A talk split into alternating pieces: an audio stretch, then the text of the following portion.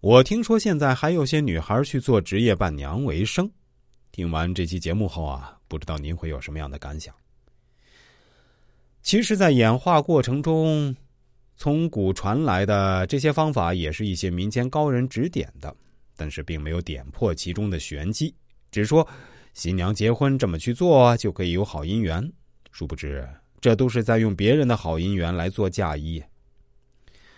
从命理的角度来说，一个人命中的好姻缘是有限的，有的人本身命中就没什么好姻缘，还不停的给人做伴娘。你只会越来越惨，越来越嫁不出去。身边的人都嫁出去了，你做了一辈子伴娘，也没能把自己嫁出去，因为你的姻缘都给你赔完了。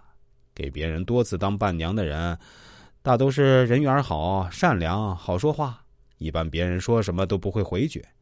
现代的伴娘不仅要给闺蜜随礼，还得忙前忙后一整天。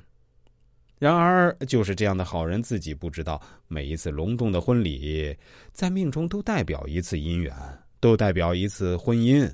你当伴娘，实质就是相当于把自己嫁出去一次，陪嫁也是嫁，是对自己姻缘的一次消耗。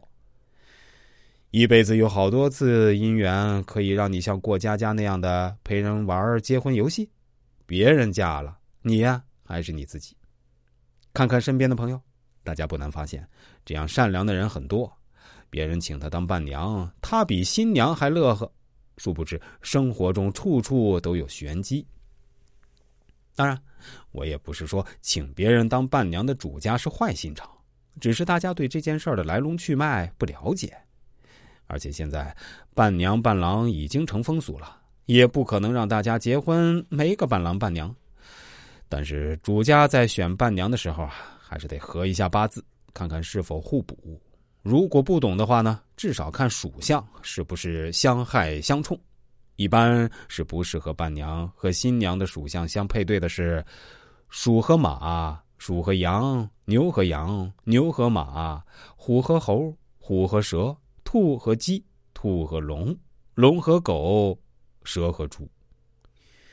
对于伴娘来说，如果是自己非常好的姐妹。自己必须当伴娘，就和主家商量，选一个对对方都有利的时辰。伴娘啊，最好不要去做。如果做伴娘的话呢，一辈子一次就足够了。